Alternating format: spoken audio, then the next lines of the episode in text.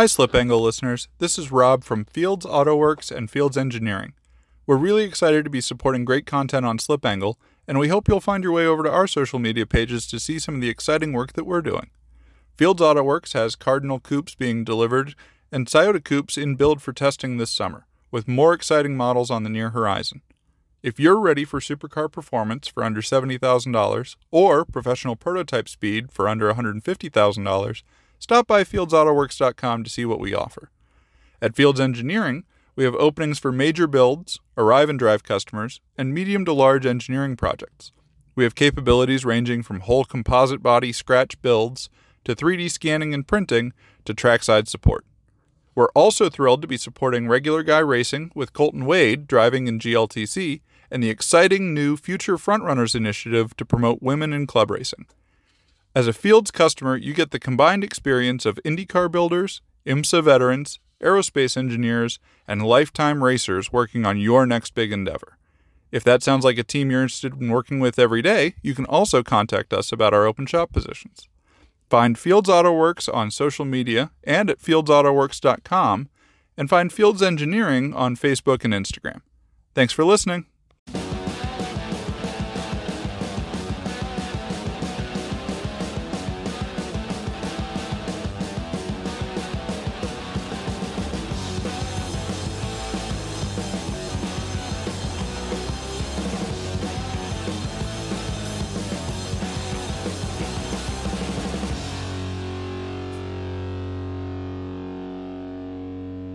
Slip Angle Show. Hi, my face is red because it was sunny today. I um I have an office job, so I, I went outside to my car and that was enough. Today was a day that I think in 25 years of doing construction, 20 years full time, I've never been so hot in my entire life. I was on the south side of this house. It was 100 degrees, like 96 and like 100% humidity. And it was sunny. There were no clouds and there was no air movement on the back of this house. And I got, I felt like, I, I feel like I've been cooked. I feel like my, like my skin is bad. Like my skin hurts. it's crispy what- like if it were in the oven. And, and like I'm hiding from the sun. I'm wearing like long sleeves. I got a hat on and stuff. And there was there was no hiding. It's like I was on the job site till 3 p.m. Got there at 8:15, and that was enough. I went home. Got home by like 3:45, and like I felt like a zombie for like three hours. so it was bad, dude. Speaking of insane temperatures, um, we got Autobahn Country Club coming up, Hey. and uh, well, We're history fingers. history tells us that it's going to be a hot one. It usually is. Um, last week here it was like 55 though. Like Al Gore can't make up his mind, dude. So I'm looking at my 10 day in Louisville, and uh, today was 97, tomorrow 96, Thursday 96. Nice for the weekend, uh, 82 and 85. Then back to hot during the week 95, 101, 100, 95. Boo, that sucks. And like we know that Joliet doesn't have any, or at Autobahn and Joliet doesn't have any trees, so it's um it's going to be a hot. There's that one, but it's out on the racetrack. Yeah, that's it's hard to get to for shade. yeah. Um, Um, yeah, it's always a hot one, uh, or it's a tornado, or both. yeah, Um, I'm going to be a solo dad because my wife's going to be in Thailand visiting her brother. And so I think I'm going to be there most of the time. Emma has a birthday party on Saturday night that she can't miss because it's like her best friend. Um, so I might have to take her to the birthday party Saturday afternoon, or like one of the grandparents might come get her. I don't know. So, so Yeah. Um, but Emma will probably be there sleeping in the camper with me. Um, so that might be fun. cool. Yeah, we'll see how it goes. See how the vibes are. She's been talking about how she wants to do that. She's never been overnight at the racetrack with just me. She was at Blackhawk a couple years ago, but she was pretty little back then. Um, she came to what'd she come to? She came to the Putnam day that we did the winning Yeah, I there. remember you saying that. Uh, We had a she, great time. She was a chatterbox the whole way home. And then, um, because I'm a poor father, I fed her like everything that she wanted to eat. And guess what happened at about 11:45 p.m. She threw up. dead asleep, bar fell over bed, and it smelled like gummy bears. oh, bummer. Um, but yeah, that that was fun. And she came up to um, the uh, the Mikey Track Day, Wangfest, the White Mikey Memorial, or not Memorial, um, uh, the Mikey Benefit Day uh, that we did. Uh, Mikey's still with us, thankfully. Um, and she had a good time. She hung out with uh, uh, Kelzada from K Power. Uh, hung out with his. Uh, he's got a kid who's like three months younger than her. They pretended that the big trailer was an airplane the whole day. So that's, That's cool. awesome. And then they've laid in the back of the fit and watched YouTube and all kinds of played PBS games, all the things that seven year olds do. So anyway, so she'll probably be with me. Um, so I'll be heavily distracted, unfortunately. Yeah. I um I, I think I said on the last show that I'm selling my bus. I don't remember if I said that to the patrons or if I said that to the, the general show, but I'm selling my bus, but I haven't yet put it on RV Trader because uh, on Sunday I'm leaving um, home for like 10 days. And well, that's right. You got a big work trip. I'm like uh Autobahn uh, excuse me Autobahn like splits the work trip on the front end I'm going to be in New Hampshire for a week and then on the back end I'm going to be in Houston and um I don't want to put it on Auto Trader because I don't want to like tell people that I can't show it to them if there are people who are interested. Our RVs are one of those things where it's like, we need a new RV right now, honey. And it's a retired person, Yep. or the retired person has nothing else going on. Yep. So you better be available. Yeah, no, and like uh, the, the first person who looked at it um, wanted to see it the next day, and so it was the day after we got back from Gingerman, and like, yeah, I, I want to be available for that, but uh, it was I'm just like, well, I'm not gonna like put any effort into putting this post up or this ad up because I'm not gonna be available to to have people look at it, and the, the same is true because I think um, I think I'm gonna sell I think I'm gonna sell everything. I think you should keep something. Uh, I think I, I really feel like I want to sell everything right now. Dude, And re- Honda Fits are the best all-around car ever, and I know you want to buy a Chevy Volt. or uh, or I did look at Clarities today. Those are okay. What's the range like on a Honda Clarity? 42 My, what's your commute? uh like 44. Okay, so not perfect for you. Not perfect, but My brother-in-law has one, and it is a dang nice car. That's why I it's like an about. Accord with a big battery, right? Yeah, it's basically a car that nobody knows exists, and yeah, it's a like it's a freaking nice car. So I don't know. We we could keep the streak of Hondas alive with um, uh, clarity, but I I complain about this. I I only have I, I'm, I'm I know that I'm going to sound like an asshole. I only have a two car garage, and having more than two cars means that if you want to drive whatever the third car is, you like shuttle cars around, and so Mhm. like, what am I gonna? What's gonna park where? Right? Like, okay, I have let's say I keep the fit and uh, then it parks in the garage and the electric thing parks outside. Well, that doesn't make sense. Um, the the fit parks outside. Okay, well then I have to move it to take the electric car to work every day. That doesn't make sense. Uh, I kick Ashley out of the garage and make her park outside. Well, that seems rude. So like no, that's gonna happen. it, it just like well, you just need one car, whatever it is. Yeah, maybe. I could see like yeah, right now, right now you're not really in the desire to have a track car world. Um, and I could totally see myself being in that world. But like every time I do get behind the wheel of one of my ship boxes, I do have a pretty good time. Yeah, for sure. Um, but both, and I, I, I don't always take them up on it, but both Matt Williams and uh, James Morgan have said that the keys are in the car. If you want to drive, go drive. Mhm. And uh, at the very least, I could throw them some money uh, to to chip in on some tires. But like, other than that, like I can drive if I want to. Well, I mean, hell, if uh, if I'm at an event and my fit didn't make it, you could always go to Chicago first and grab mine too. I don't care. Yeah. So, I don't know. Um, the and I- I'm not really like I think everybody's feeling the pain on the uh, the the pump, but like I don't know. I just it's it's a when I think about buying gasoline, I don't want to buy an electric vehicle to save the planet. Uh, what I want to do is buy an electric vehicle because I don't like buying gasoline. The process of buying gasoline, I do not enjoy. I can see that. And uh, if you make it like fifty dollars to fill up your Honda Fit, you find yourself just saying, "Well, this this sucks." Does suck. Yeah, I spent like forty two dollars the other day.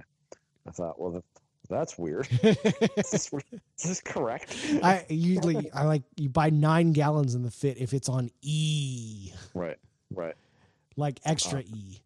On the way back from Midwest Festival, which Gingerman's only hour and forty five, hour fifty five from me, not very far, right? Um, I stopped at the it's a, one of the Burns Harbor exits or whatever. It's got a Shell station that I know I can fit in, and I know the pump works well for my bus, so I always go there, right? And it's always cheaper than the pilot across the street by a few cents. And I spent 150 bucks. Guess how many gallons I got? felt like Uh, about felt like about none when I looked at the needle on my bus. what like twenty five. like 22 and a half. So uh, did I tell you how much it was to drive the bus to Gingerman and back? I bet you it was 450. It was seven fifty. Oh, that's right. You did tell me that. That's so stupid. It's Doesn't dumb. make any sense. That doesn't make any sense. I don't want to do that. No, that's too much. It should be 250 bucks because everybody can be like, ah, I got 250 bucks. Yeah, but like 750 bucks. seven hundred fifty bucks is a lot of money. You Mhm. try and do that 10, 10 times a year, and you're like, well, shit. Mhm. It's a lot of money. So, uh, Yep. No, I get it. And and the bus is. I mean, you got you bought a bus that's a big project. Like my bus is kind of like it's a good running pickup truck that's got a bed. well, I'll be honest. like. I, I know I talked about this on the Patreon show, but like, uh, right now it's running pretty good. Like, real good. I would drive it Pretty to. California and back if it weren't four thousand dollars. I would uh I would totally buy it if I had the buck.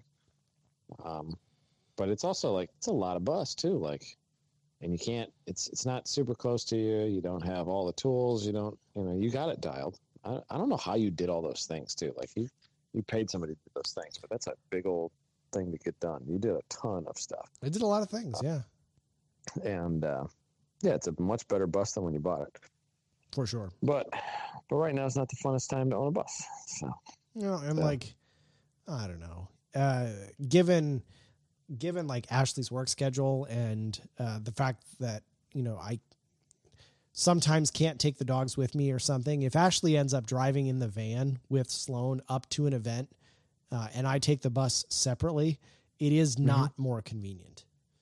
No, not at all. And you've slept in my bus two or three times already this year. Which gives me uh, 2017 vibes. right? Yeah. And uh, yeah, the you know, it's a lot of these events are you know, we're, if we're doing a bunch of events, you just got to drive a car down. That might make a lot of sense. So Yeah, yeah. Hotels aren't that expensive. Airbnbs aren't that expensive. Rental trailers aren't that expensive if the whole family comes and you want to have that stay at the track vibe. Yeah. So, yep. Um, yeah, it's it's it's all totally doable. Just gotta find the best the best thing to do it with. So Yeah. And I uh I mean I, I I still love that like Sloan knows people at the track and like is going to grow up at the track. I think it's cool and it's a Right. unique life experience and we're going to keep doing it. It's just got to find the right fit, you know. yeah, we should have kept that cheap old crappy V10. No, that wouldn't have worked either. Like it, it wouldn't work well because there were sharp edges on everything and obviously Sloan would have fallen and hurt herself. Oh, but- that's right. That's why you sold it. But- it's just like it was just too narrow. And you put the dogs in there and now you're climbing over dogs and kids. It's just like eh, that doesn't work. Yeah, that wasn't the that was an old school layout for sure. yeah. And like so ashley went into matt williams rv uh, at gingerman and she was like wow it's really big in there. And i was like well yeah it has the slides. And she's like oh yeah yeah okay that makes sense. Much different. It's basically That's- your old one of the slide. yeah um, that's quite a lot of rv talk for the introduction to the show It's true. That will happen. uh, especially uh, you know what um so i am talking with zoya's sister about Mhm. making some more t-shirts and one of those t-shirts will say that will happen That will happen. um, I uh, I did work on the race car the other day, um, and I have plans to work on the spec fit too. Um, the the race car adjusted the downpipe and did I tell you that I was like rubbing everything, pulling it into the trailer, like it gets stuck? Um, No. Yeah, like the downpipe, it was a it was a downhill angle. It was way too low. The V band would like catch on the hinge of the trailer. You're so And, dumb. like, Like, No, I'm not dumb. So this is let me tell you, I am kind of dumb. um, so when we fabbed it up, I'm like, I mean, it's a little low. It's not that low why is your then- why is your car so low? Because it's hot boy, dude. Hot boys are fun. Um, Hot boys are dumb. hot boys are dumb, dude. We gotta be low, man. And uh, but the downpipe wasn't. I'm like, this isn't how I Did I bend it? And I'm staring at it on Sunday, and so out of the turbo, it starts to bend down. Then there's another V band, and then it bends off to the side, and then there's another V band. And so I'm like, oh, you know what I did? I bet you I got about. I bet you I'm. I bet I'm like one degree off on both of these things, and it's aiming this thing at the ground, right? And loosen both V bands up. Yeah, it's totally fine. I just put it together poorly.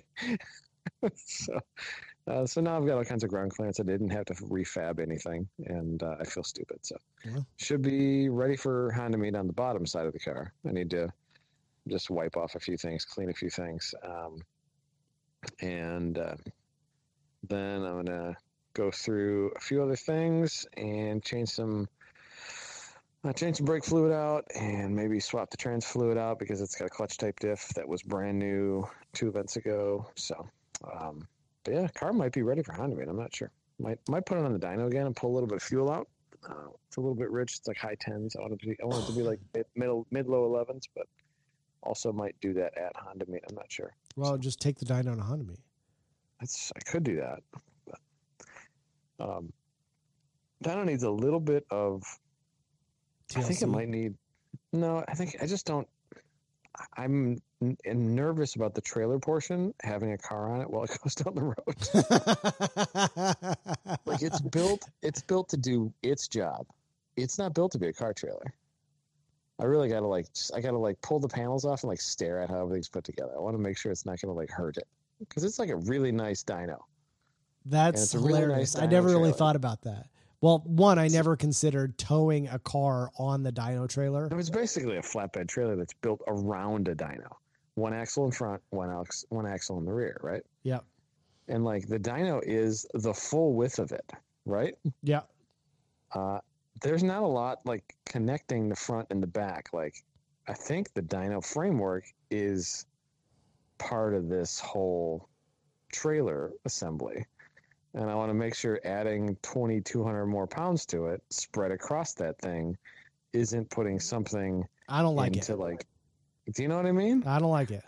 Like I don't want to put something into bending that shouldn't be in bending or into shear or into compression. Yeah. So, name a force. I don't want to submit it to the dyno trailer unless I have to. So Yeah. um she's Um, a good unit, but uh she's also expensive. So Yeah, for sure. I remember the 1010s guys saying though uh, the air compressors on it need a little TLC. Did we get those updated? no, I'm just gonna run. I'm gonna. Uh, we decided to just do a uh, external compressor. Those little 12 volt ones, when you run this thing back to back, like it's just they're, they're just not cut out for that life. And they, I think they both died uh, at Midwest Festival. And then when it cooled down, one when they cooled down, one would refire. And it was just, I mean, the thing takes like 30 minutes to air up the tank. The tank, like, is supposed to be operating in the 120 to 150 range, Mm-hmm. and it would take forever to get there. Well, So- you're trying to inflate four tires when you're done, and that's a lot of air. Well, inflating the tires isn't the end of the world. It's it's operating the air brake because there's a air there's a big old truck drum brake, uh, like an air air piston brake that actually slows the dyno down. And that's really the only thing you need pressure for. But that thing basically needs like I think it needs like over 70 psi to like hold itself open.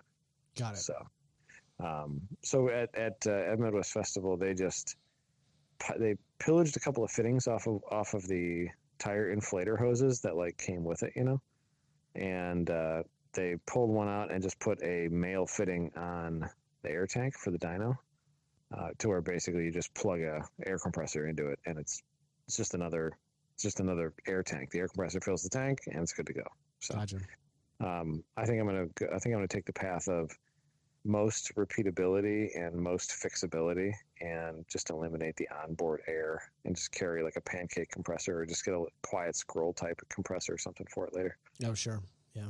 Yeah, just keep it redundant and be able to fix it by just grabbing another compressor real quick. Oh, sure. Um, yeah.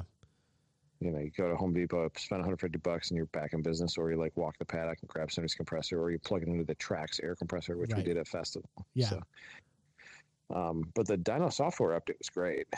Um, I spent most of the day on Wednesday doing WinPep 8 upgrade, um, which basically means you change the speed sensor on the dyno. Um, you wire that in, you rewire, you wire the air brake in, and it's instead of this one's like a, it's it's a it's basically a small computer that you wire into the dyno. It's got like the button, it's got the RPM pickups, two different RPM pickup styles. It's got all kinds of attachments. You, you can actually data log a bunch of aspects of the car if you want to like get crazy with it.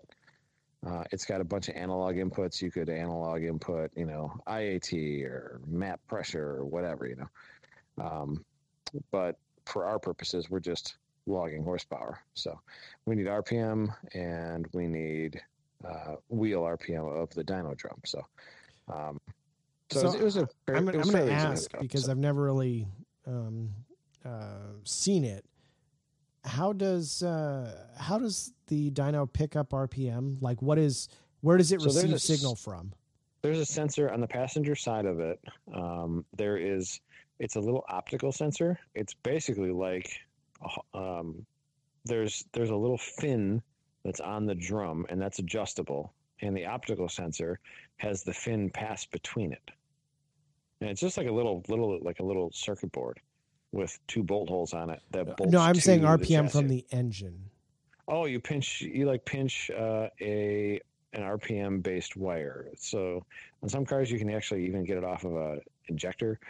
Um, and, but usually it's like a you know you ever shot a have you ever shot a timing light at a at an engine? Sure. Yeah, it's the same thing as that. Huh. Yeah, you can pinch a spark plug wire. You can pinch uh, a coil plug wire. You just got to find the right one. Some cars you can pinch. You can just grab all the coil wires. And some of them you got to like isolate it and grab like the black one or whatever. I don't. Um, every car is kind of different. We were also picking up. I think on some BMW we actually grabbed ign- ignition signal from some wire like in the chassis harness. Like Charlie or somebody knew which wire it was. Um, but every car is kind of different. But the guys that are operating it at Midwest Festival was Adam from Ten Tats Podcast and uh, Adam Nielsen Mhm. and his buddy Josh Fettis. And Josh runs, Josh literally runs a dyno all day long. That's what he does for a living. So Josh was pretty good at figuring out how to hook up RPM signal. Gotcha. And you can run uh, the car without without knowing car RPM signal. It's just it doesn't give you torque, so uh, it'll give you the horsepower because I don't know I don't I don't freaking know how the math works, but it'll give you the horsepower, and if you get the RPM signal, then it'll give you the torque. So Yeah, it's it's. I got that one. I'm I'm Yeah. good at that. Um, no, I know. I- as it's- as we're just- having the conversation, I'm I am listening, but I'm also scrolling LinkedIn. Um, Mm. My uh, my my perception of the universe has been altered because Nads is on LinkedIn, uh, and also Nads is now a freelance creative director, copywriter at an, an organization called Team One. So congrats, Oh. Nads. good that's- for Nad. But like Nads is Nads is a guy I see at the track, and he's a guy that like is there to hang out and party. Like uh, some of the people we interact with, it's hard to it's hard to place them back in the professional world. You know? Did you uh, you know all the stories about Nads and Time Attack itself, right? Yeah, Yeah, Nads basically was the first one to be like, "Hey, we should do a Time Attack event in the U.S." so, uh, yeah, like our base rule set was probably written by Nads in '99, that's probably true.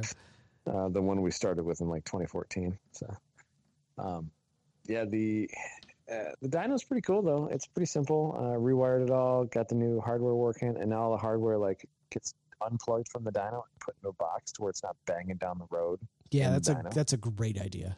Yeah, um, it's it needs to all be. It's still it's only like it's literally two plugs, and you just wrap up a bunch of wires. uh, and then I just put it in the bus instead of like letting it bang down the road. I'm like virtually an unsprung trailer. So Crazy. um, yeah, so I, I still have the old stuff. Uh, if anybody needs a WinPep 7 dyno setup, it is for sale. So uh, there's one on eBay right now. The old like an old setup. There's one on eBay for like twelve hundred dollars. So it's probably worth some money. this is like the first year that I feel like we really on on like the motorsport and track team side, I feel uh, like so much better equipped than I have in years past.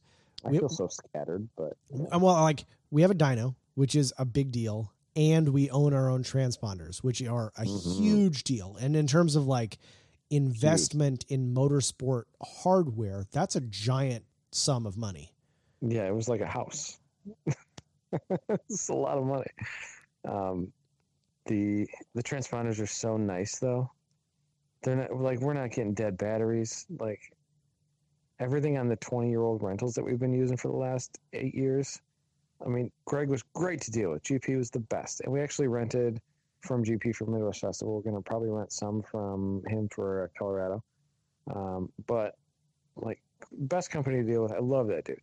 But like those are old transponders and shipping them back and forth across the country. Like there was that one time a couple years ago, like when the pandemic and the riots were happening and UPS was like screwing up everything. Yeah, I remember that story. And like I had to get to the event before I left for spring kickoff.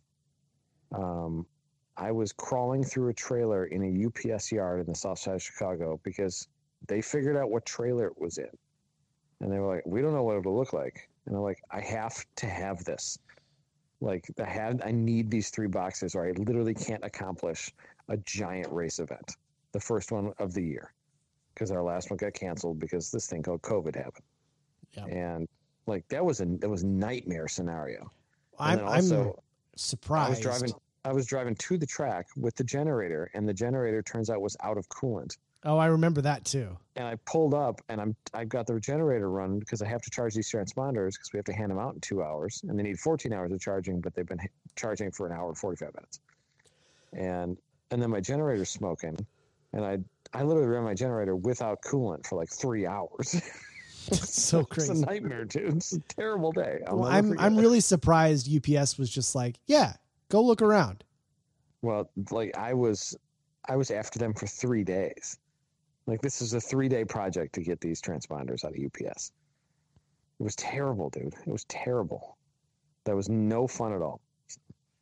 Um, but we got to figure it out. And but now, for most of our events, we can operate, and because we literally own the equipment, and this stuff doesn't go down in value. So we kind of looked at it as like, well, we need to invest in these things at least because they're not going to be worth half of what they are uh, in five years. They're Right. always kind of worth this. So, and the dyno was a great deal. So it was like, this is also like, it's probably always going to be worth this or more, you know? So it's not like we're throwing good money and just shooting it with a shotgun and, and then letting it fall into a field. You Right. know, this is Right. like, this is like a real, these are real items that we got for decent prices. So. Yep.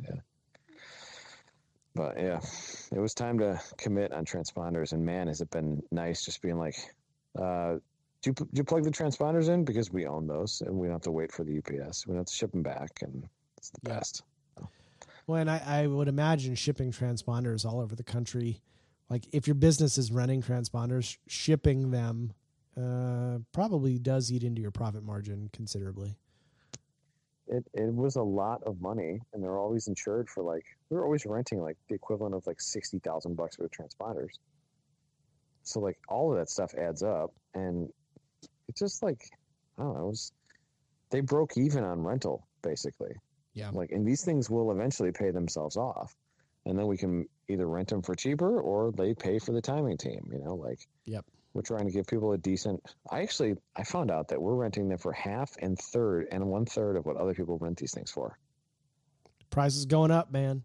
I, I've heard the price is fifty five and a hundred per weekend from two major sanctioning bodies. Yeah. So I feel better about what we rent ours for at least.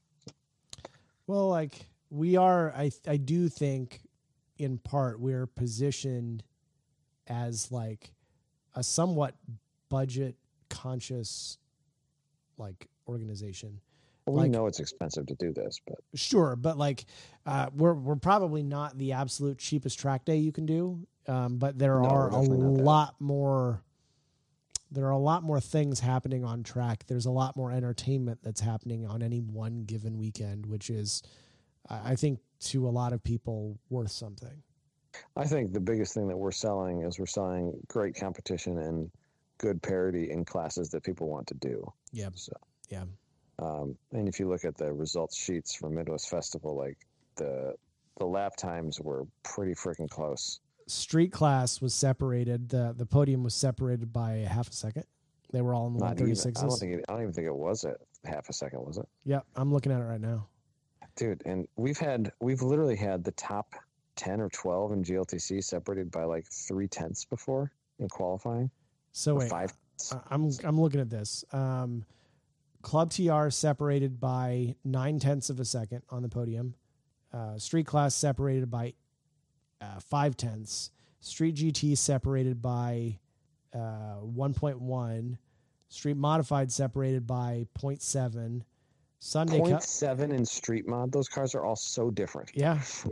Um, Sunday Cup separated by uh, six tenths. Track modified separated by uh, one second. And unlimited separated by 10 seconds. well unlimited is very different unlimited is very different. what's gltc do you have those numbers or not? Uh, yeah, I can get them. In, in qual i'm curious Uh, i think qual was everybody was in the fir- in the same third of a second or something like that yeah, I think you're right. Let me check that quick. Uh, and these are all drivers that are like trying really hard and they've been trying hard for for years yeah, yeah. like even and like i can't believe how good street like street gt has gotten like yeah, dude. And for a long time, Kobe's records were uh, uh, not getting beaten. Yeah, And now, now Steve Luca and them are crushing them. Steve Luca and uh, Cody Hunt yeah, um, doing really well, and it's it's nice to just see some new faces. I think. yeah, Uh, very cool. See qualifying, uh, qualifying top three were separated by three tenths. That's stupid. Uh, and like the top ten was in half a second. Super. yeah, so the top ten cars were separated by one point two. Yeah, it was three tenths, and then like it was less than a second behind, uh, like from top three all the way back to ten or something. Yeah, it's crazy. Really stupid close on a track that wasn't very good that weekend. No, not really. Now, the track, the Gingerman hasn't like grip wise. Gingerman has changed a lot since it was repaved. Um, but it's always dusty, and this weekend obviously we have a lot going on, so there's always marbles, etc. Um, the track was not brilliant. Um, it was hard to drive, but yeah, I Did I'm you real go out and drive it, it all at Midwest? uh, not in anger. I put I burned half a tank uh, picking up crap and being safety car. Half, which is an impressive feat in a Honda Fit. Half a tank is a lot. Yeah. I think I went to town. I went to town one time to get it. So that was like that was one trip back from uh, from downtown, and uh, I went to the hardware store on Wednesday to get some stuff to work on the dyno. That was like one trip back, and then just running around the racetrack. I burned a full half a tank. That's crazy. Yeah, good event, and yeah, we're still talking about it, but um, I do have some suspension for my Honda Fit. Got some B spec coilovers. I'm excited to put on. Oh yeah. Yeah, I'm probably gonna probably gonna work on those before Autobahn, and maybe do a couple of sessions at Autobahn. So, Speaking of of coilovers, I saw um, the Gears and Gasoline guys got what looked to be a very uh, like uh, very current um, Fortune Auto coilover set for a fit for Luke. Yeah. Um, that includes some some camber adjustment. Mhm. I've not like found it on their website, but I'm Yeah, really it's- it's interested all, to like, see what it is. Pre pro stuff. I think that was supposed to be my set, and then Swan left Fortune. Dang it! Our, our buddy Swan. I, I was gonna get like the next set built, and then uh, I think they did. So, yeah, that's fine. The Good people. No, I'm I'm really impressed with my 510s on my Civic. Every time I drive it, I'm like, these are great, and there's the adjustment does a lot. Like I really like those coilovers at Blackhawk. They were great. Yeah. Um, I'm back when you had your Evo. Uh, you had a bunch of crazy fuel system stuff done to it, right? Yep, Yep. Did, did you have external surge tanks and stuff? I did. Yeah. I'm I'm kind of leaning towards that route. Maybe having a small in tank and no baffling and stuff, and get rid of all the fuel cell foam, uh, or maybe put metal baffling in or something because uh, because I'm, I don't want to worry about something that like comes apart on itself, like fuel cell foam. Sure. Um, and then maybe have that fill a fuel surge tank, and then have the high pressure, you know, from that. But um, yeah, I got to start researching those options. That's something I'm gonna I'm gonna run the car at uh, Honda Meet as is. Um, right now, I basically I took that ATL black box that I had, which is like a, a baffle sump in tank sump thing. Uh huh. I took I took that out, put more fuel cell foam in, put the new fuel pump just hanging on basically a piece of aluminum, so it's at the bottom of the tank, surrounded by fuel cell foam. And if it's fine at Honda meet, then I know it was definitely the the the in tank fuel pump that was going bad, which I'm pretty sure was going bad. Yeah. When you push on it and it makes weird noises and the fuel pressure drops, like that's probably what it is. But That makes sense. Um, yeah. yeah, so I don't know. I'm kind of I kind of want to get the high pressure pump out of the tank though. Maybe do a surge tank, which is something that I've never really played with. So I mean, it's um, it's not a complicated system, right? no, it's more crap to do, but you know, Yeah. Yeah. I'd, I'd probably have to run more power wire, but they could both run off the same signal wire. Just trip a relay, and you know, um, I don't know. There's probably a good way to do it. I'll, I'll figure it out. But I thought I had recalled you having a big like radium or something in the back. Yeah. Um, all that stuff was really expensive, and at the time, I like. Uh, I'm not a good mechanic. I now know some good mechanics. Um, I didn't know any of them at the time. Dude, And you had so much money in that Evo. so dumb. Um, but like uh, the at the time, the big challenge was for that car. We wanted it to run reliably uh, Mhm. on a true flex fuel setup, right. and the car would run great um, on pump gas, and it could run great on E85. But like the the the options um, to have the car do both uh, was quite a bit harder because like conventional wisdom on the Evo was just like, yeah, you put a giant freaking pump in and you hardwire it, and like, uh, you know, on E85 you'll burn all the volume on the the fuel, and so you won't have like these weird uh, like pressure and volume problems. And Mhm. so like Yeah. when when we did that, um, car ran great on E85. When you put pump gas on, you had like crazy high fuel pressures because you're not using as much volume and you've got this gigantic pump like doing work. And because of that, you like had to to adjust the fuel pressure regulator to like bleed off as much pressure as you possibly could in order to get the car to run on pump gas. But then when you get it to uh, running back again on E85, you like get into power and you lose all your fuel pressure because you're using all that volume. It was like That's it's so wild. Did you did you end up? What was the thing? Did you end up doing adjustable voltage or something? Uh, or- well, that is like that's how the car is wired from the factory. There's like a high Yeah. and a low. Um, no, what we did do was we just changed the the size of the return line um, Hmm. to be large enough to accommodate any amount of volume that needed to go in the return. right. So like- you'd think theoretically the regulator should be able to hold this thing where it needs to go. Yeah. And so as long as you have like in our case the return line volume or diameter was too small for the amount of fuel that we wanted to pump through at like idle.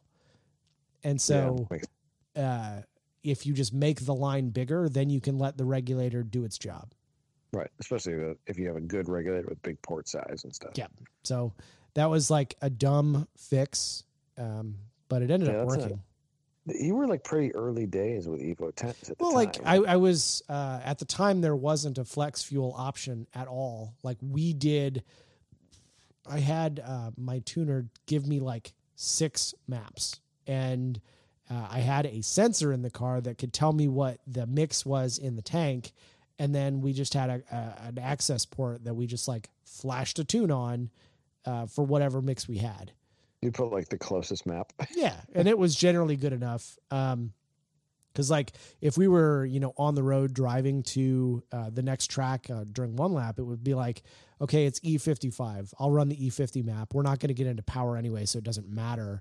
But like Mhm. we just wanted to idle and drive fine. That's so bizarre. Um, and then like after that, they had a you know a true flex fuel option, and like the way we did things just kind of evolved with the times. Do you ever figure out what happened to that car? Uh, flood destroyed. Yeah, It it, it was flooded. There was that car. yep, destroyed. Yeah. Do you do you know if it got fixed or no? Um, I mean, I don't know. I, I assume insurance took it. That sucks. I know. I, I did not expect the car to die that way. No. I really expected it to like burst into flames. yeah. But I do know that the, the the owner who bought it from me blew the engine three times. Oh my gosh. No way. Way. That was a rods and pistons like decently built motor. Yeah, yeah. And I had run the car on track. I mean, it was it was stout. Dude, when I there was a I drove it to Chicago and back or something, right? Yep. Um that car was so dialed. Parts of it. and it was well it was it drove really well and it was really fast It was really but like fast. it, it wasn't blowy uppy the um thinking back on it now, there were things about the turbo kit that I didn't like. yeah Um, and I'm I'm not like an expert fabricator, but uh, having talked to the people at Borg Warner a bunch of times, one of the things that that particular turbo needed was a Yeah. really free, like direct path drain back to Oh, yeah. the pan. And if you couldn't provide that, what you got was a whole lot of uh, smoke uh, coming because out it- of the center section and blowing into the exhaust. And Yeah, so it then like would off. burn oil. It- that's usually like a pretty imperceptible amount of oil but it's a whole lot of smoke too you know you'll a quart of oil it'll it'll burn like you burned uh the like a 55 gallon drum you know makes so much smoke when it boils off you know Yep, yep. Um, So, like- it just goes and goes Probably one of my bigger regrets in modifying that car in in preparation for the event was there were turbos that were available that were like stock frame that used the stock manifold and they may have not had quite as much top end uh potential but Yeah. like you just you you bolt it on that thing was what like 500 of the wheels uh on a dynojet it was 520 when it was finished okay yeah it was pretty fast It was pretty fast. But I wasn't very fast because I wasn't driving uh like this was one of those examples where like the lap times were fine. It was it was the driving talent that was not very good. Yeah, I mean, you left a lot on the table, but everybody back then was also leaving a lot on the table. Yeah. so Drivers are so much faster now. It's it, ridiculous. it, it's it's it's it's almost not that they're not they weren't fast back then. It's that they know they have to be faster now. Yeah. Because if you are out there and you're running, you know, 140s at Gingerman, and you're the fastest, what's the motivation to run a 138? You know. Yeah. Some people, some people it just happens, but there are a lot of people that have to work to get that 138. so especially if the the the example that blows my mind is GLTC cars on street tires making less than 250 horsepower were running 213s at NCM. Mhm. What? Pretty fast, That's really fast. In any car, that's really fast. right? Yep. It's really fast. So, Pretty dumb. There's, there's, we- we're surrounded by a bunch of axe murderers. It makes me not want to even drive. What are you gonna do, man? What are you gonna do? Could be worse. but like it in some respects, I'm just kind of like I'm proud to see it, right? Like these you know like I am happy for a driver that like you know just threw down a banger. Mm-hmm. Like uh Grant Davidson did a 38.9 in Club TR in his Integra. It's really fast for That's a stock motor. so K-series. fast for a stock K series in an Integra. Yep, real fast. I remember thinking that that was an unattainable time seven years ago in a front wheel drive car on anything less than like Hoosier A7s, like 275s. That's so fast. It's so fast. It's so fast, dude. I remember the moment in when a street mod supercharged E E46 M3 um, Yonkers car ran a 39, and we were like, "Oh my gosh, street mod is sub 140." It's out of it's out of control. What is going on? Yeah, and this is like 2016, you know, a long time ago, right? But like, I remember thinking that was nuts, and that ain't nuts anymore. So I, I do That's know that P12. um, the street mod guys have been talking about it for some time. Um, do you? I, I I don't think we'll see it in our current iteration of rules because the track just doesn't seem to be there. Like Right. I don't think a 29 in street mod is going to happen in the foreseeable future. I don't think it'll happen in an official event. You might need to find like the perfect day where it rains the night before and then it gets to be 90 degrees and the track is perfect, but the air temperature or like the sun comes out just right or something and the air temperature is 75 and like the, everything's perfect, right? And you get a solo lap all to yourself. Uh, like I don't, i don't think the, tr- I think the track is so sensitive to temperature and it's so sensitive to dust. Yeah. Um, Now- and if you Now if I you looked do it- think that if you put 315s on a street mod car, oh probably yeah. yeah, But if you like, you know, I spend a lot of time actually looking at the pavement at that track, um, especially after Taco Track Day. I was and like they were, they had there was rocks and marbles all over because the the grounds crew, um, who do a great job. They like put this day they put a bunch of asphalt shavings in like the dips on the inside of the apexes, which like in theory would be fine, but like freaking Honda Meet and Grid Life people they catch those apexes all the time, right? Yeah. And there was just asphalt grindings all over the track. It was terrible, but uh, but I, I I I got down on my hands and knees in like turn one, and you look at the offline versus the online. Same thing out in turn two, especially turn turn three. You know, there's places in turn three where nobody ever goes, right? And you look at the asphalt on the far outside of turn three, and you look at on the line, and you can see the difference. You can feel the difference in your feet. You can look at it's just get, the track is getting polished. It's not. It's fine. It just is what it is. Yeah. know? So, um, the the the the exposed aggregate is just it's a lot bigger and a lot smoother on the line. So, just the track is very different now. But you'd have to have the perfect day. Temperature's got to be just right.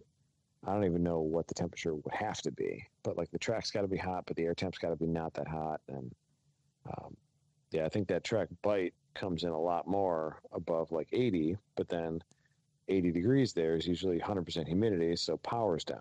You Yeah. know what I mean? Yeah.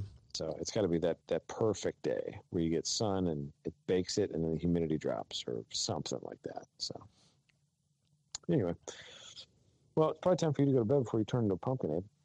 Yeah, I'm I'm doing okay. What time is it anyway? 11:45. No, it's 11:50. Sorry. I feel like I'm turning into a, into a pumpkin because because I'm still bright orange from standing in the sun all day. Yeah, well, I mean, I bet you've got crispy skin, which is probably delicious. Dude, I mean, extra crispy. I buttered myself this morning, dude. I'm gonna take a big old bite and go to bed with a full belly. Oh man. It was a hard day, man. I did not enjoy it. Yeah, like uh, just the thought of um, I, I love Autobahn, and I do not know why it's so damn hot there every single year. But like the thought of going to Maybe- Autobahn and like melting, We've had a we've had nice weather there. It's just so rare. I do not recall that. We so we've been going there since 2015. Um, so like we've been going there pre-ape. Uh, Yeah, But- only by one year. Yeah, but still, like we had. I know we had one nice day somewhere in. The, somewhere in did rain last year. Years. It was nice, like right after the rain for four minutes. yeah, but uh, that was also like, as far as I remember, that was the only time where we had an extended like, um, People we, lost. we sessions. like we lost track time. That was the first time we actually lost sessions because we like literally couldn't operate the racetrack. That gutted me. Like I hated that. um and for like for for anyone that wasn't there it, it rained a lot and the drainage off the racetrack was not awesome Well, the track has really good drainage. There was just so much water. They had never seen it like that ever. So, uh, in pit in, for example, a car would have had to drive through eight inches of water so to bad. get back to the paddock. It was so. It was a river. And uh, that happened at speed a couple of times before we were like, okay, no, no, no, like we're we're done. Mhm. Yeah, it was nuts. Because like was hard. the the amount of water that is displaced by a vehicle even driving 30 miles an hour when the water's that tall is uh is a lot. There was also some reason that we couldn't go super late because we were scheduled to go to like seven forty-five, and I was like, "What if?" And and this started happening. Like I think we had to cancel at like four forty-five, so it was already like pretty late. Uh, and I was like, "What if we go to 9? I was trying to like beg the workers to stay. Yeah. Yeah. That sucked. That sucked. I was going to throw so much money at the problem, money that we didn't have. Yeah. Oh, yeah. Um, this is something that is not real yet, but maybe just worth mentioning. Um, you and I are talking about finding a way to bring back battles in, in time attack. And we have a track that we uh, think would work. And uh, I, I don't think it will necessarily be what Speed Ring was, but it probably could be a lot of the things that we liked about Speed Ring. Yeah. Um, I actually have another track in mind um, as well. Interesting. but yeah, they're. I, I do. I mean, you wanted to do them forever, and the only problem with doing that event, an event with those, is it's super hard to do anything else because they take up so much time. Well, if you do them. I, I, I, yeah. I counter that point by saying they take up a lot of time because of how inclusive historically they have been. Yeah, if you been- limit the number of cars, if it was top five, top or top six, top eight, whatever, it would be very different. Yeah, we we would do at Speedway. We'd have like 70, 60, 70 cars. It would just take all day. Yeah, and I, I also say that we having done them having worked out a few of the processes at road atlanta a couple of years ago um like the the the top four or excuse me even the top eight cars happen real fast if you have the Yeah. drivers where they're supposed to be when they're supposed to be there it like it goes Yeah, it can go very quick, um, especially if you have the right track. A track that's not super big, that has good spectator sight lines that people want to go to. I think it could be really cool. So, yeah, always always trying to think of what we're going to do do differently. We've got other things in the pipeline that we were talking about before this call too. So be on the lookout new things uh new things. We signed a track contract today with a different track we've never been to. So very exciting Yeah. and uh I made Tri- I made Trisha sign. So. let's see what else so we're not we're not talking specific uh, things yet but we're working on a new rule set Mhm. um, pretty excited about that and i am arguing heavily also for some adjustments and some tweaks in time attack we'll see if i'm successful I know what I want. So you and I got to find our happy medium. So I think I've I think I've came to the idea of what I want. so uh, for for anyone um, who thinks that we just kind of shoot from the hip we we uh, We've been languish talking about this since, since December. yeah we've been we've been talking about this for quite a long time and it's um it's a it's a thoughtful process and somebody uh, thinks we shoot from the hip. They don't. They've never talked to me about rules because this is like it's literally my entire life. well i would also argue that you and i uh, approach rules differently um and it is because we do that that it seems to kind of work or, so. or for for how it works it seems to work okay.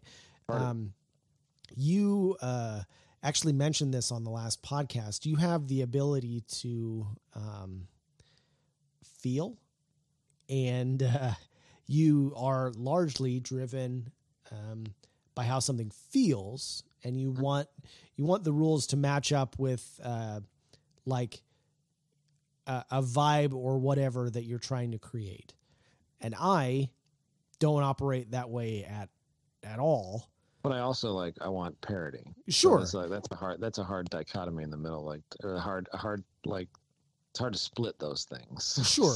but like the way you and I tend to talk about things is you get to um you get to describe like the big picture kind of what this looks like and then we get to talk about like okay, well, how do you achieve that?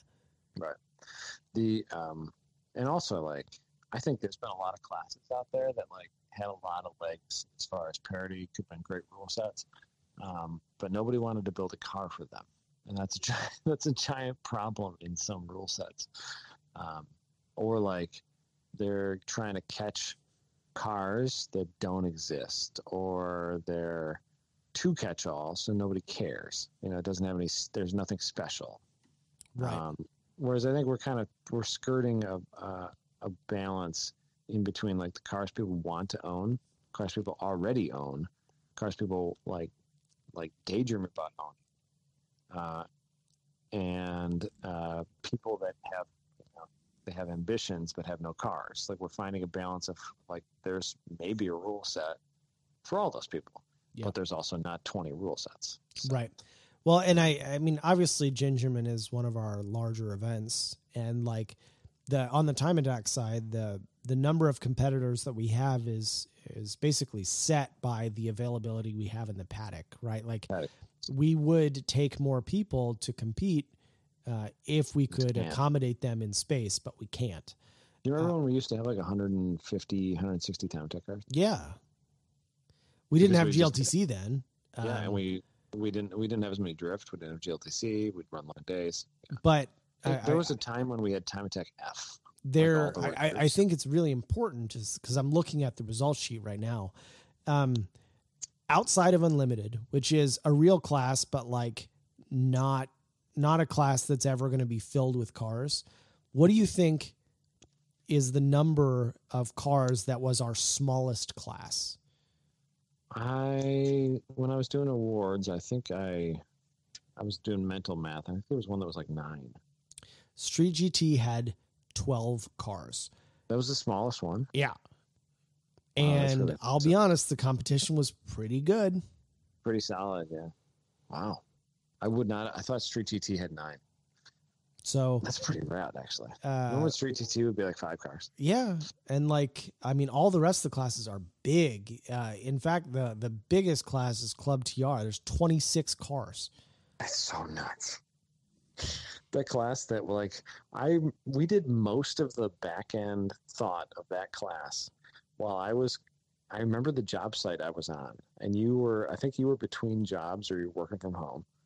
And I think we spent two hours on the phone and then I talked to Mikey, talked to a few other people, and then we talked again and I spent we spent like half a day building like the the base of that class because we needed to build it ASAP uh, and I was on a ladder almost the entire time.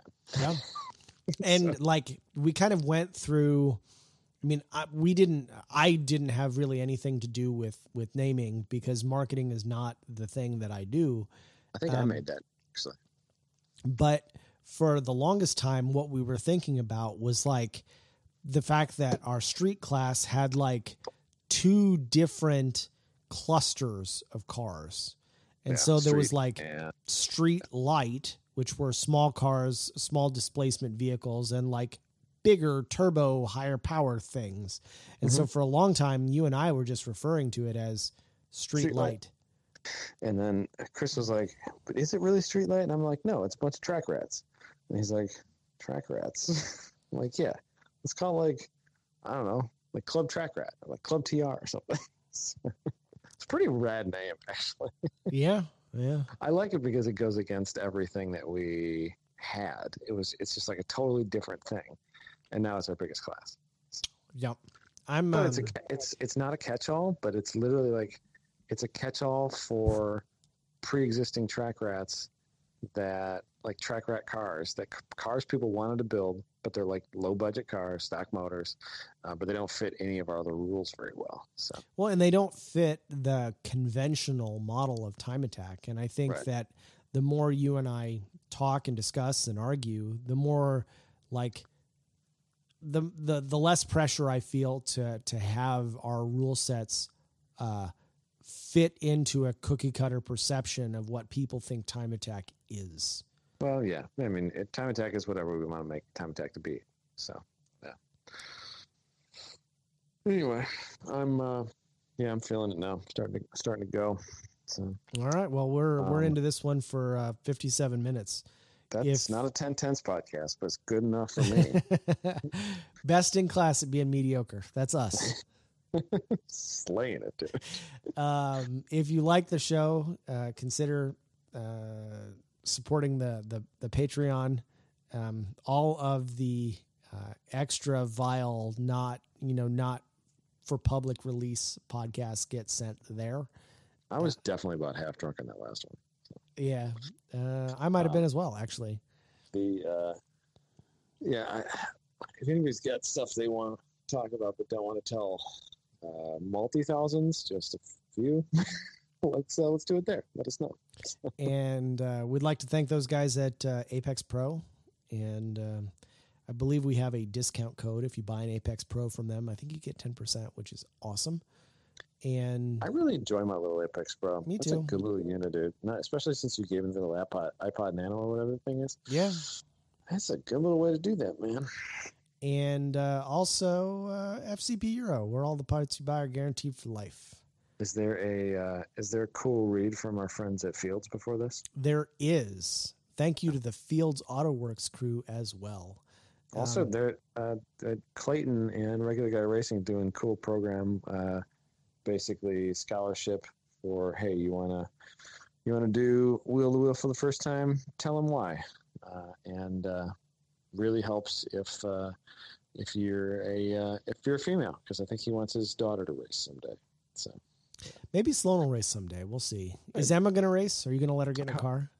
oh, I'd let her get in there. I hope she wants to do it. I hope racing exists. That's kind of what we're trying to do is make it exist in 20 years. So I you know, and I think you and I, uh, I I'm gonna push the conversation a little bit longer, but it's fine. um, at AMP, I was up in the timing tower, and I was next to race control, and I was amazed at how much effort, like mental effort, is spent by three people in order to remain compliant for sound. Unbelievable. like it, it's it's essentially a full-time job for three people for a track day to keep an eye on cars that are blowing sound and like uh, i realize that people will eye roll to say like "Ooh, racetrack loud you know no mufflers blah um, i stepped out of the timing tower which is on the third floor Mhm.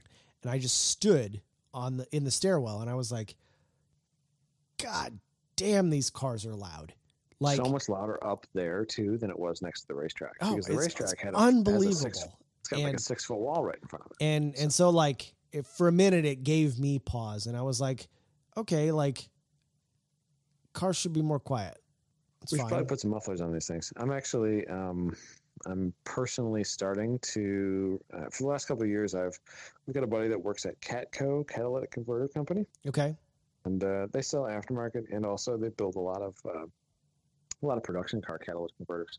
Um, and I am trying to get something going to uh, encourage cars that are only track cars to like put a high flow cat on too. Like it's it, one, it will make it a little quieter, but um, but also like it will make it stink less, and it will make it even ever so slightly better for the environment, especially if you're in a power to weight class. Like if you're in power to weight class, why don't you just leave a cat on? You know, Yep, yep. Um, which a lot of our cars are power to weight classes. So so it's it's a weird thing right because we're trying to balance in in a, a modern era where right, like it's got to happen for 20 more years, and it, it left to their own devices, car guys will wreck it.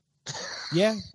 well, and it, like I'm, I'm the the the, the modified diesel group is a, an inter- an interesting example, right? Because um, this is probably not a particularly popular opinion, but I think def injection and SCR is amazing technology. I think Well, the, yeah, the chemistry that that is behind it and what it accomplishes is awesome.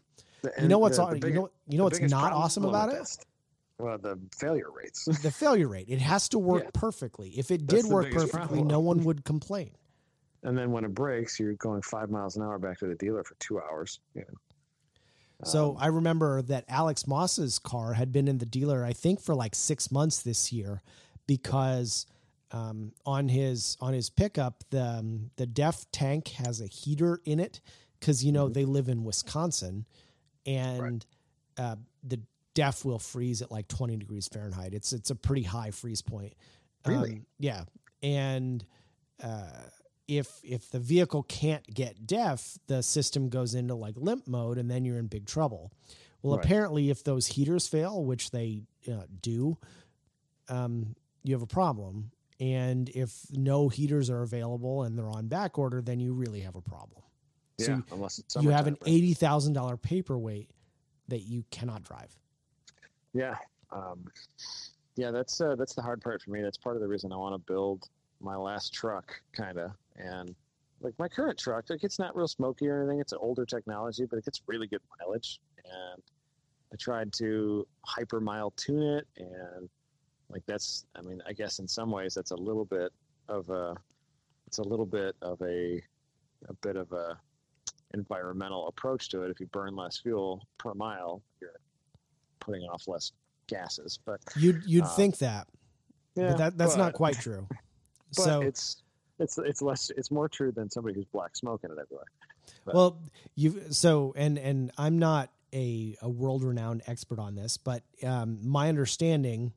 Uh, especially with the like VW diesel scandal, is that Yeah, yeah. in a diesel engine, um, you have lean burn and you have like stoich burn. And uh, when you try to lean burn, uh, which is what you want for high fuel economy, you It have you you have to make emissions. way more NOx, and NOx Yep. is bad. Um, and so like that's why you need to do SCR and all these different things. So that you can accomplish lean burn without polluting as much as you can uh, with NOx. Like if you ran rich all the time and you just blew out soot, uh, you wouldn't make as much NOx, but your fuel economy would not be good. potentially, yeah, to a uh, at a certain point for sure. Especially with those with those engines, especially it was something with like cam and ignition timing, and like they could really make some mileage, but they would make some NOx too. Yeah. So, But- but like, I, I think those emission systems are great. I just want them to work all the time. Right.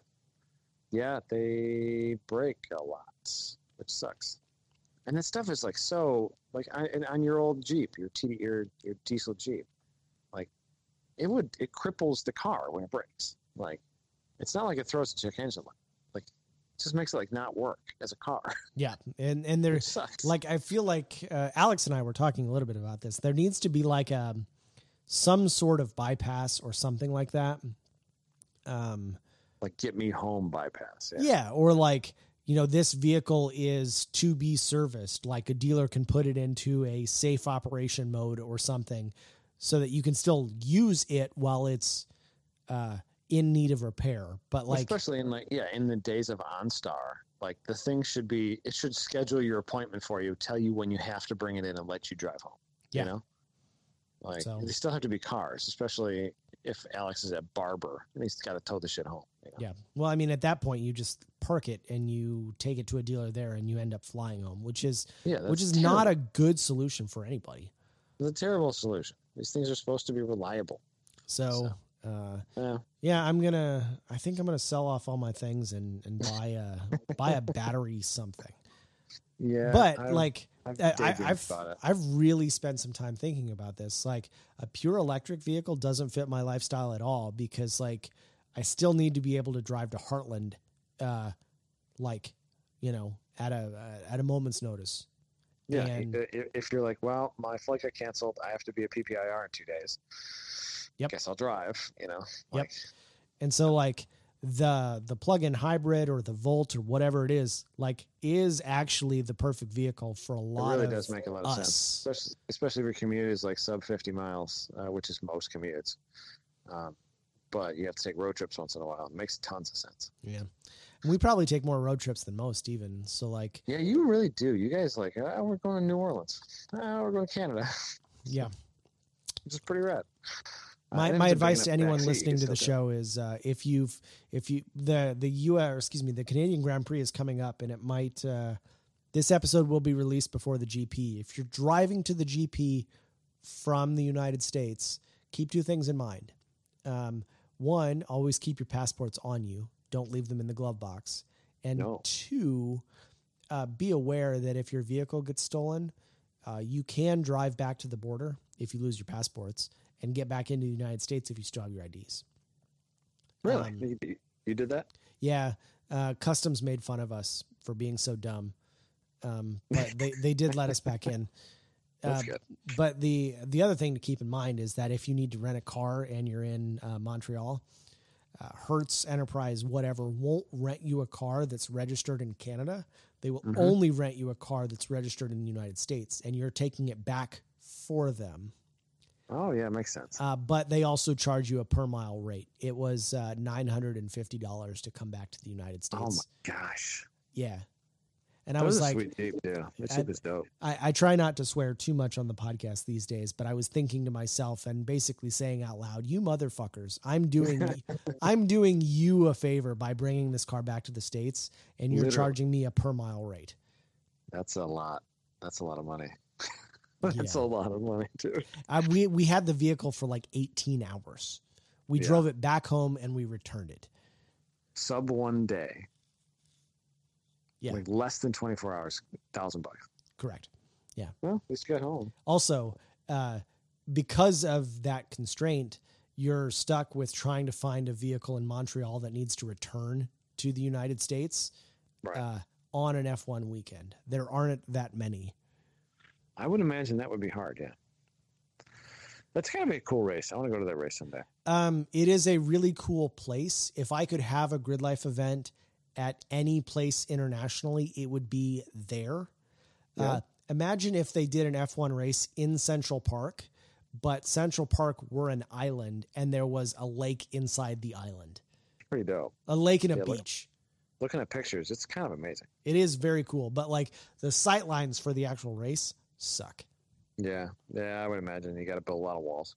There are a lot of walls, yep. And the only way you can see the race is if you're in a grandstand. So, Yeah, uh, gotta build all unlike. COTA, where um, if you're like sitting anywhere in the grass, you can see an awesome race. Yeah, yeah, there's a good, lot of good sight lines at COTA. You can watch two, three corners from a lot of different places. Yep. Although those races, like, I don't know, it, it seems like it might be the spectacle might be cool in person, which I've never been to one. But like, you definitely watch the race better if you watch it online. Oh, 100%. 100%. It's what like I- way more than football. you know? My favorite thing, and I think I've said this on the show before, my favorite thing in in all of Formula 1 is watching the cars come through the S's in qualifying at COTA. Because if you're watching a race on TV, it is impossible to comprehend how fast the cars change direction. Like Yeah. because the camera zooms and it pans at the same time, like Mhm. the the speed of the cars is diminished Right. on TV. And like I remember. when you was the first year they went there? 2013. something like that. It's been a while. Yeah, I remember Chris went that first year, or the second year, and he was like, "You wouldn't believe how fast they changed directions." Well, do, no, do you like remember playing with slot cars as a kid? right. That's Yeah. what they do. And uh, when the cars go through the S's, think about like um, when time attack cars go through the S's, they tend to brake and be off throttle as they they, they like slow down as they go through the S's. In an F1 car, it is flat. Right. Yeah. They're going fast as- faster and they're full throttle the whole time. Absolutely bonkers. And so the the other thing that's really weird is that um, the curbing, when the tires go over the curbing, it makes like a a rear weird like, um, yeah, like a rumbly noise, like if you're on the edge of the highway. And the crazy thing is that you're only like hundred yards or two hundred yards away from the vehicles, but by the time the sound gets to your ears, the cars cars are. aren't near those places. They're 40 feet ahead of it. It's- wild. It's so nuts. Yeah, that's wild, man. The uh, uh, uh, Rob Dahm's uh, four rotor turbo RX-7, you know, um, at Midwest Festival. And it was it was pretty cool seeing you could see the shockwave come off of the car when it like when, it, cut to when, like when he uh, shifted and yeah. stuff. Yeah. It was very loud. and it was like literally a full second and a half before you like heard the pop. It was pretty it, like there was a lot of cool little visceral things about that car, just the the noises and the the movements of it. But even though it only made like half a dozen laps by itself because I was worried that it would start on fire and safety crew would need to be able to run out. You were reasonably worried, or or with good reason, I would say. Yeah, he was actually wearing my shoes because he didn't even bring shoes. Did I tell you that? Yeah. and he was wearing my fire shoes. so, anyway, Yeah. but cool to see something like that in person. But yeah, the the noise, like sound travels really slow. So, Um, so uh, that was my my my spiel for for F one. The the other thing that like any person, not just a gearhead, but like any person should see in person, is a Top Fuel event. Like oh yeah, I've NHR, even if you care about drag racing, zero. A Nuts. Top Fuel event will blow your mind. blew my wife's mind. Yeah, and Top Fuel and Funny Car, like dude, especially if you get uh, if you can get down on the track, like just behind or just in front of them. Unreal, man. We had we had skybox tickets to NHRA National some shit whatnot at uh, Route 66, Okay. um, and it was it was like it was almost more than you could take because you could like we had like all access passes and we're walking down you know you can walk kind of down behind Choking on nitromethane. dude it, it, ch- it kills your throat but like the noise like when it goes like your world blurs it's so crazy Yeah. it's so bizarre really really cool Yeah. So if if you're if you're listening to the show and you've never been to a Top Fuel event, Oh, just give it that. just buy a ticket. Like you should you should just go. you gotta see that once in your once or twice in your life so. um, I'm trying to think. Are there any other motor motorsports related things that like a person just must do? My cousin says that Monster Jam is the coolest thing in the whole world. Never been. Does look pretty cool though. The other the other one that's on my list is I would really like to go to Goodwood, but more than that, I would really really like to go to the Isle of Man TT. The the thing that just popped in my head, and I we were doing a podcast back in the day when I did this, um, is a full on redneck mud bog. Ooh, Um, this thing was this this mud bog in Michigan that I went to. Um, we had to like climb. had to be out by Silver fence. Lake. No, it was down by Grand Rapids actually. Oh, interesting. Um, and my wife's cousin is a, like a huge realtor down there. He knows everybody, and he's like, "Yeah, my friend's property. They're having a mud bog." And I'm like, "A mud bog?" This is about five years ago. And my in-laws were up there also, so they stayed back at the lake house watching the baby. Emma was probably three at the time or something too. And we went to a mud bog, and I had no idea what a mud bog was. And they like flood a lowland and like some of the mud was like six feet deep. And it's these giant trucks. Most of them have like tractor tires on them and they got like blown big blocks and whatever. Some of them are like you know old toyota tacomas like uh, anything and everything. They're all home built some crazy stuff and they're trying to make it from one side to the other. And and then they literally have to like chain something else to it and drag them back out with a giant tractor. Like it's the whole thing was nuts. And everybody around there's there was 2000 3000 people at this mud bog and everyone was drunker than the next person except for us. And that was the way to watch a mud bog be the only sober person.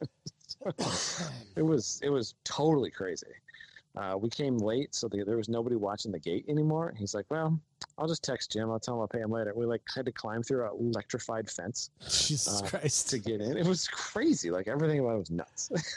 It Yeah. was the best. Yeah mud bugs are cool. Go to a mud bug. Well, I, I feel like you and I are kind of like junkies at this point where like even if Midwest is a crazy event, um, you do enough of them and you're like, yeah, you know, seemed like a midwest to just me. just another uh, just another weekend at the track. next year is my 10th midwest festival so. Dang. So yeah 14 15 16 17 18 that's 19 crazy, 20 21 22 23 bear 10th festival.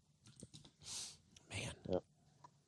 a lot of them but anyway all right well i'm gonna head to bed All right. Well, I'm gonna You should do so too. That's I'm gonna export this and then work on the edit tomorrow, and uh, hopefully have a show for people by tomorrow night. We'll see. Party on, Wayne. I really appreciate. Uh, I did another show today. Uh, I was promoting Beer Life on another show, and I really appreciate the Slip Angle listeners because they come up and say hey, and there's a lot of them, and uh, I've said hey to you guys all around the country, and it warms my heart. So I'm glad you're here. Right on. Talk All to you right. later, everybody. You. Slip Angle was created by Austin Cabot and Adam Jabay, co-hosted by Derek Yarbrough and production by Abram Schmucker, who mixes all of our terrible audio. If you like the show, please rate us and review us on iTunes and come and find us in the pits at a grid to say hello.